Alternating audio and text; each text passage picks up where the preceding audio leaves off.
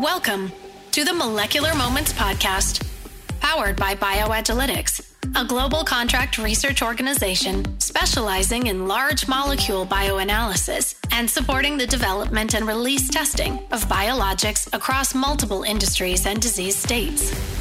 In today's Molecular Moments podcast, our host, Dr. Chad Briscoe, is exploring some of the nuances in the outstanding work of guest Dr. Jim McNally, PhD scientist. Now, our host, Dr. Chad Briscoe. Well, I couldn't be more excited to be hosting my first episode today. Molecular Moments is going to be an ongoing conversation with interesting people involved in all areas of drug development. We're going to be talking about interesting developments in the industry, our guests' roles in the industry, and the factors uh, that have contributed to their success. We'll be talking about science, uh, like scientists do, no watering it down. Uh, and also mentoring is a passion of mine. I'm looking forward to exploring the roles of mentors and mentoring with all of my guests. Today, I'm joined by my good friend, coworker, and bioanalytical superhero, Jim McNally. Welcome, Jim. Thanks, Chad. It's good to be here. Glad to be part of the first episode. Jim, can you tell me a little bit about your role at BioAgilytix? Sure. Well, for the two of us, we're co chief scientific officers. For me, uh, I come from a background of biotech and pharma, so I bring a perspective of being the customer and what I'm looking for when I'm trying to design assays to uh, be a counterpart to you who brings the uh, the industry CRO perspective to it. So you had a journey, um, you know, look, looking back from Mississippi through LSU, and you ended up in Massachusetts. So, how does a, a, a Southern guy uh, like you end up uh, in Massachusetts in a in a fantastic career in drug development? Well, I guess the the funny and probably real answer for a lot of people is uh, it was the woman in my life. I met my wife in grad school. She was a Rhode Island native. We were both scientists, so we needed to find a place where we could both postdoc and find job opportunities. And Boston was a great area. It got us back closer to her family, and uh, for me to be in a part of the country that I had never seen before. Oh, it's interesting, Jim. Actually, I could tell a similar story about how I ended up in this part of the country. So yeah. it's it's uh, also the the woman in my life. So you ultimately left the the pharma research and joined a CRO. Uh, which is uh, actually becoming a more common career path uh, these days. So, what what made you uh, decide to take that turn? For starters, I've actually inside of pharma companies kind of run a small CRO. Uh, in the time that I was at Pfizer, five years of building a bioanalytical group under Boris Gorovits's team. And we really served that entire portfolio and ran assay development and validation for the Pfizer portfolio. So, Jim, you ultimately left a uh, great 20 plus year career in pharma research and development to join a CRO, BioAgilytix. So, what, what drove you to, to uh, take that career turn? A couple of things, I think. For me, uh, I had gone from relatively large companies into progressively smaller companies. So, I was working on fewer and fewer projects. Uh, and after having the experience of working on such a large portfolio, getting an opportunity to work on different drug types, different disease types was really important to me. Uh, and I was very familiar with the BioAgilytix team, having worked with them in the past as a sponsor, and wanted to be part of that team. So I want to step back again to your academic career. So you you're an immunologist. We sometimes joke I'm a chemist. Uh, so uh, so what led you down that path? Why did you pick immunology? It's a, it's certainly a fascinating uh, subject space. You know, when I was in undergraduate, I took an immunology course as part of my biological sciences uh, requirement core courses. Aced every test. Really enjoyed the professor I was fascinated by the complexity of the topic, and it was so new and such a young space that there was so much to work in. It was an amazing opportunity to learn. So I I took one immunology course in graduate school in the 90s and you know I know the field has changed a lot but could you give me a some perspective on where immunology has come in, in the 25 years or so that uh, since you first took up the the profession? Yeah, I think when I first started, it felt very straightforward, even though it was fairly complex even at that point. Uh, our understanding of the different cell types and molecules that were involved was uh, interesting, it was complex, but has become even more complex because of some of the tools that we've developed for measuring it. So we can really fine tune our understanding of individual cell populations, the proteins they're producing, and how much of a relationship they have with the antigens and infections that they encounter. It's such an up and down, balanced uh, part of our body that uh, you never fully understand all the pieces that are going on, which means you're always learning something new. So I'm I'm a trained analytical chemist. So uh, moving into a field like bioanalysis seems like a natural, right? Using instruments, measurement, and things like that. But uh, going from an immunologist to to a bioanalyst who's uh, spending their time uh, measuring uh, measuring the quantities and uh, and things related to immunology. How did that transition happen for you? I, I, think it was accidental in some respects. My first job in industry after I left academics was in a small company of about 30 or 40 people. I was the immunologist in the building and responsible for developing assays for everything from discovery to lot release to bioanalysis for clinical testing. Uh, if you put that hand in hand with the sheer explosion of biotherapeutics and the need to understand immunology around that, uh, it became an interesting on ramp into industry and then moving into a career of trying to understand what happens when we put these crazy proteins into people and how our bodies and immune systems respond to them. Jim, you have five or six talks coming up in the next month or so that we had talked about. It's uh, it's quite a lineup. Uh, I'm really excited about the talk at PharmSci 360. You're hosting a roundtable. Uh, you told me there's a lot of material to talk about, uh, particularly in your your current area of emphasis, which is uh, which is gene therapy. Maybe highlight a little bit of what you're going to talk about in, in your APS talk and some of the other areas that are of general interest. Yeah, sure. So uh, gene therapy in and of itself is a pretty exciting field, but the bioanalysis for gene therapy, I think, is new and exciting to people. Uh, there are a lot of areas there where we're developing assays that haven't been used previously for bioanalysis, so there aren't a lot of regulations. And I think that this is an amazing opportunity to help craft the regulations around what those assays look like and what they uh, what they should be capable of delivering from a data set. Uh, I feel like when I entered the field of bioanalysis, so many of the rules had already been set in place for pharmacokinetic assays and immunogenicity assays. But here in the gene therapy space, we've got a chance to be at the front and set those rules in a way that's meaningful and biologically relevant to both the patient population and the people that are trying to analyze the data on clinical trials. Can you uh, talk about in the in the gene therapy space? It, it's not easy, right? You're you're literally editing genes and hoping to see those genes proliferate throughout the body. Talk about some of the challenges and pitfalls uh, in gene therapy. Well, I think uh, delivery is a big thing, as you mentioned. There are a lot of uh, systemic diseases where trying to deliver a particular gene, or or in the case where you're editing genes, hitting all the different cell types, all the different tissues that are involved is a big challenge.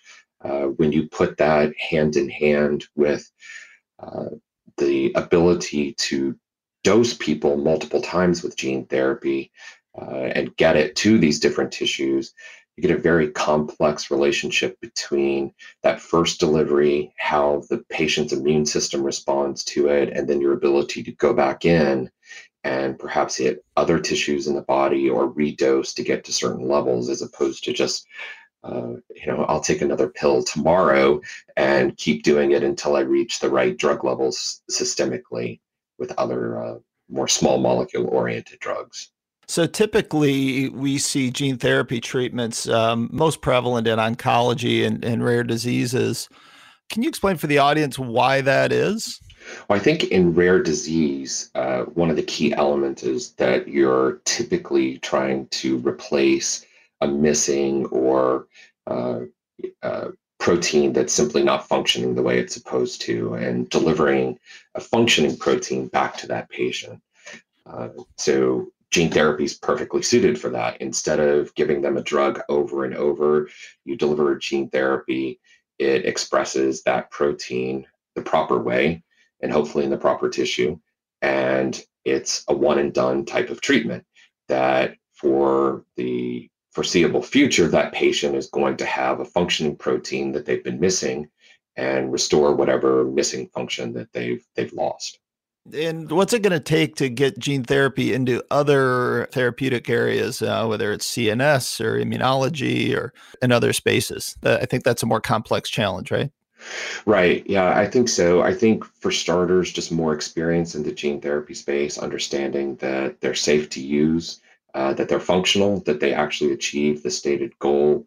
Uh, and then I think you'll see more movement towards areas in the CNS where uh, maybe the delivery is a little more tricky, but the risk reward benefit is far higher in those situations that you can restore a lost function in a tissue that's very hard to reach through other therapeutic methods. So, Jim, I know uh, comic books and superhero movies and things like that are, are a passion of yours. It's a shared passion, right? Yeah. And one of the things we've joked about a little bit is, uh, you know, talking about gene therapy. So, uh, could could gene therapy be used to create superheroes? you know, I, I hope not. Uh, one, because they're far more entertaining on the page and on the movie screen than I think they would be in real life. Uh, kind of hard to imagine people with that level of ability and the amount of restraint that they would need in real life to to use it properly you know use their powers for good instead of evil right? Uh, ideally that's what we're doing in the in the biotherapeutic space is it's all for the patients. It's all to help uh, people that are suffering from horrible diseases. But i don't know if someone with that type of power level uh, could be trusted in the real world so, Jim, uh, over the past year that we I've come to know you, uh, certainly gene therapy is where a lot of your emphasis, a lot of your time has been. But I get the impression that uh, immunogenicity, maybe more generally, of course, it's still an important part of the gene therapy uh, treatments, but uh, that, that, the study of immunogenicity in general is uh, is a passion of yours. Can you talk a little bit about that? Am I right in in that? Yeah, definitely, and I think that's one of the the hooks that have you know have really kept me interested in uh, the area of bioanalysis.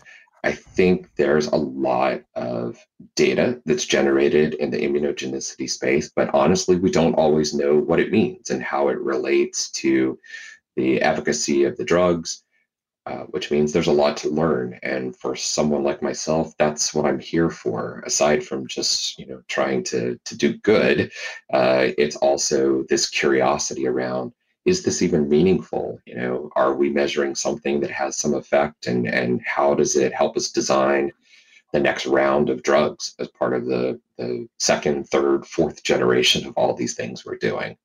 So uh, that's that's great. I, I continue to learn from you every day when we have conversations about this stuff, and I really appreciate it. I, so we we talked about you've uh, over twenty years in, in drug development, number of pharmaceutical companies. Uh, one of the disadvantages, if you will, of my career in in a CRO is that I don't really see these drugs to market. Right, I, I work on a part of the program, but could you highlight for me maybe a highlight of that pharmaceutical career maybe a specific drug that you worked on that now um, is out on the market that's helping uh, you know helping people treating treating patients? Yeah i think a couple of examples where uh, in the gene therapy space i saw uh, you know an IND filed for a particular program that was pretty exciting and moving forward uh, into hemophilia uh, something that I was very proud of getting an opportunity to work on. One, because it was my first experience as a program lead. So, really looking at the entire drug development process. I was given the opportunity to lead that program. It was my first time. Uh, I luckily had a great team around me and a lot of people that I learned from, but take particular pride in that program.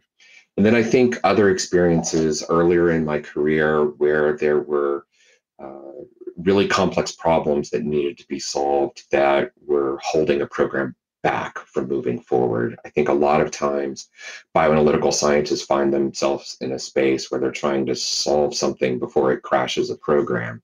Those types of investigations and problem solving. Uh, that's the fun stuff to me. Uh, it, it doesn't feel like it when you're in the middle of it, but when you can say, I answered the questions at the end and, and either kept or sometimes killed a program as a result of it, uh, you know that's that's the value that I think I bring to it and what I really enjoy a lot about what I do.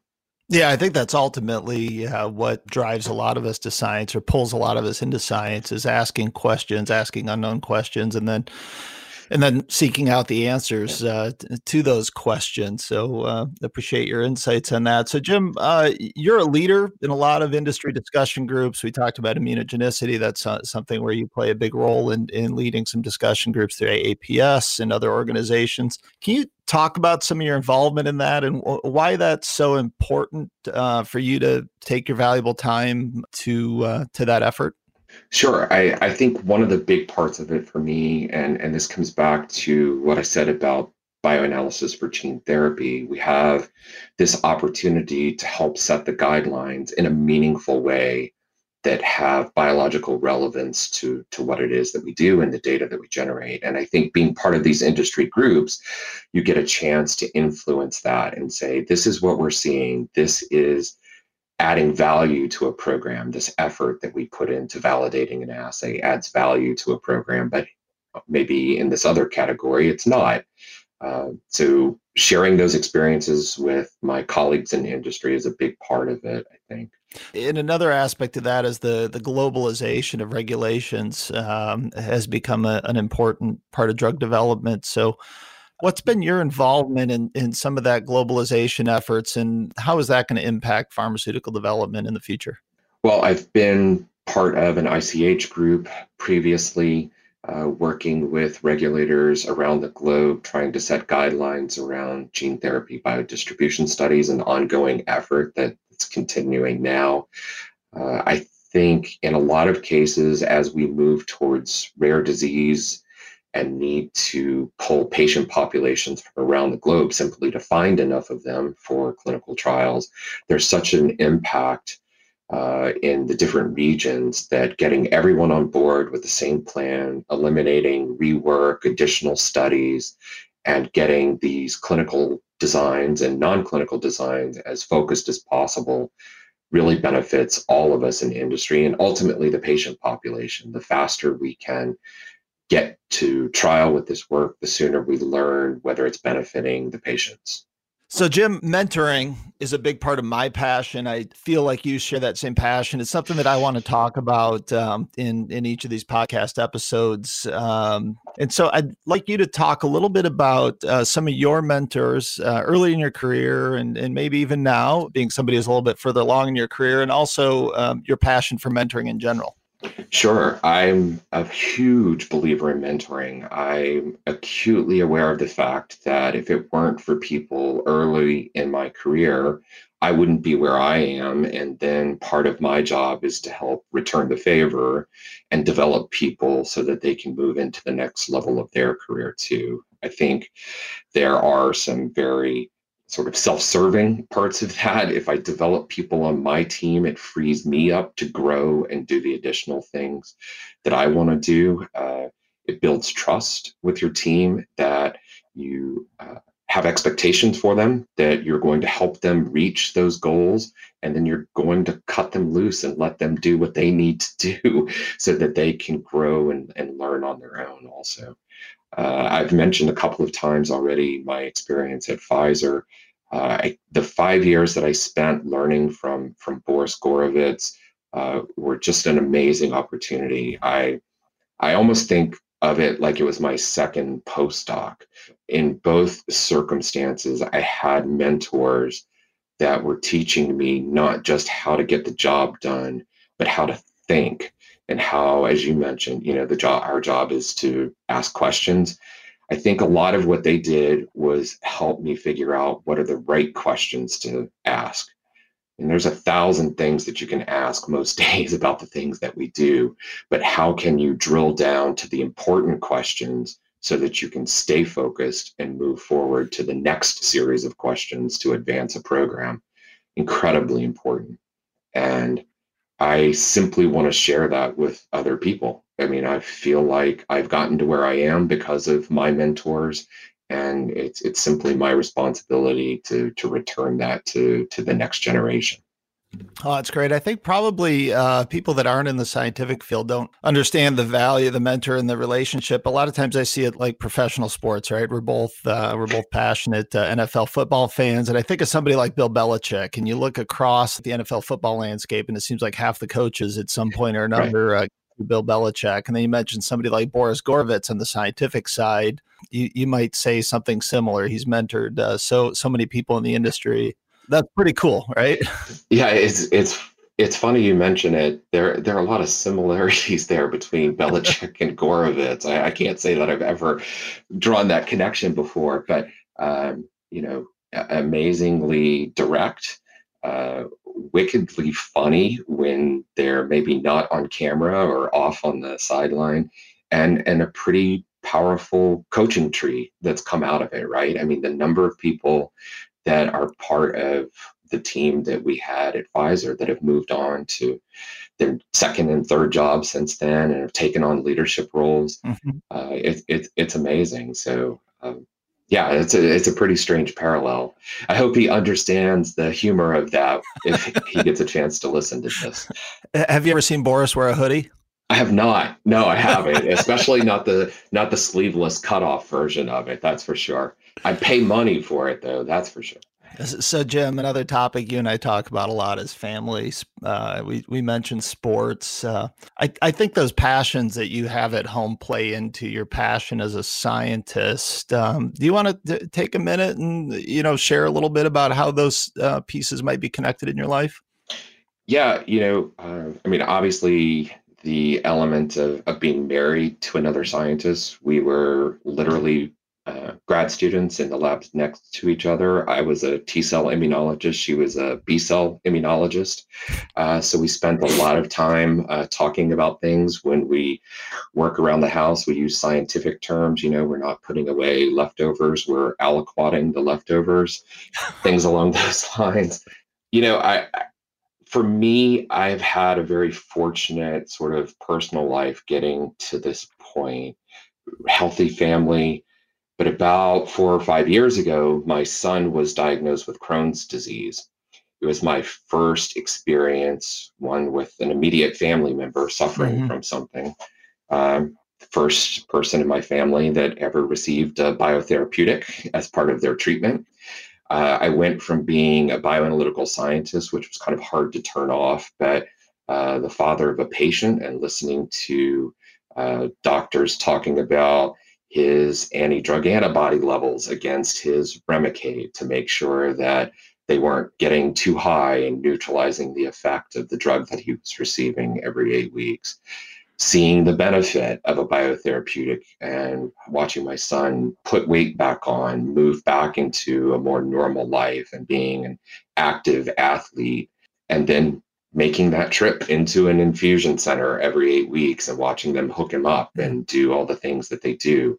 I will say that typically a couple of days after each one of those trips to, to Children's Hospital in Boston, uh, they publish on the patient portal the data that's been collected from his samples. And I look at it as one part father and one part bioanalytical scientist, looking to see how his numbers are and um, everything that's being maintained there. Uh, completely different perspective about what I do now and um, how important the quality of the data that we generate is to real people's lives out there. Yeah. Wow, Jim, thanks for sharing that. It's a personal uh, bit, and I appreciate it. And it really does bring it home for us. So um, I'm going to transition to something a little bit lighter now. Uh, well, you know, yeah. it, it is light. I, it, it, hasn't always been. Yeah. You know, yeah, and it wasn't uh, in the early days.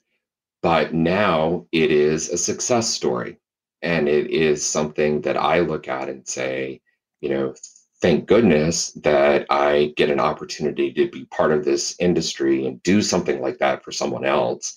And I'm thankful for the people that did it for me before we got here. You know, it's uh, it is part of why I'm uh, acutely aware of every scientist that I help and train as part of all of this. They're going to be doing something like this for someone else. That's that's fantastic, Jim. So, so Jim, what's your favorite comic book? We referenced your, your passion earlier. Uh, what's um, your favorite comic book and why? Yeah, so so at the most basic level, I'm a DC guy, not a Marvel guy. Uh, from the comic book standpoint, obviously the movies far and away the, the whole Marvel universe is just something you can't turn away from. It's it's been an amazing thing. You know, I, as a kid, grew up reading about this stuff, and to actually see it come to life on the screen, I, honestly, I, am just amazed. I, I never thought these things would happen. I'm a huge fan, both from a science fiction standpoint and from a comic standpoint around time travel. So anything that's involved there, that's always a hook for me. I, I don't know whether it's just because I want to change things that I've done in my life or be able to go back and rethink and edit uh, things that I've done, but uh, that's a fascination for me too. But uh, you know, I'm a, a Superman, Batman, Wonder Woman guy. It's the it's the basics for me. That's that's fantastic, Jim. And uh, I think you knew that this last topic was going to come up at some point, but it's known to those of us that have been on maybe 150 or 200 Zoom calls that you have a passion for celery. So I, I got to know the celery is there. You're showing me the celery. So, uh, what is it about the celery, Jim?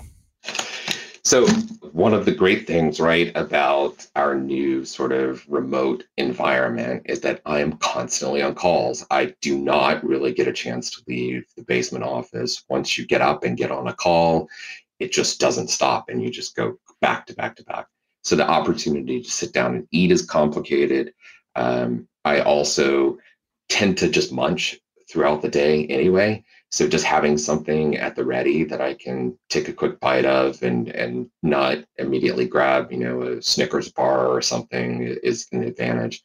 And I've actually liked celery since I was a kid. I don't know why. I don't know when it was the first time, but um, you know, it, it's one of my favorite snacks. At some point, I'll probably tire of it. It'll become carrots or it'll become you know snap peas or beans. I, I go through these phases with vegetables, but um, you know, it's I don't know.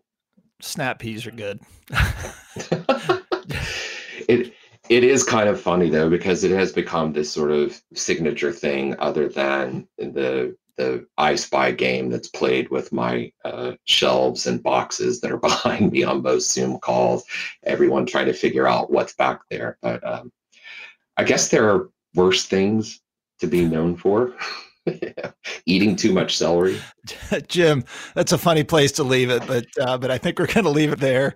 I really appreciate the conversation. Uh, like I say, over six or eight months we've worked together, you've become a good friend and a, and a fantastic colleague, and I couldn't thank you enough for being the first guest uh, on the first episode of Molecular Moments. We'll have you back sometime down the road as we uh, as we see things evolve in the industry and and we've got new and interesting things to discuss. Thanks so much. Oh, thanks. I really enjoyed it. You're also a great colleague. This has been a great nine months so far of us working together. Uh, I'm excited to be part of this and really excited to hear who the next guest is that you bring on. So, looking forward to the next molecular moments.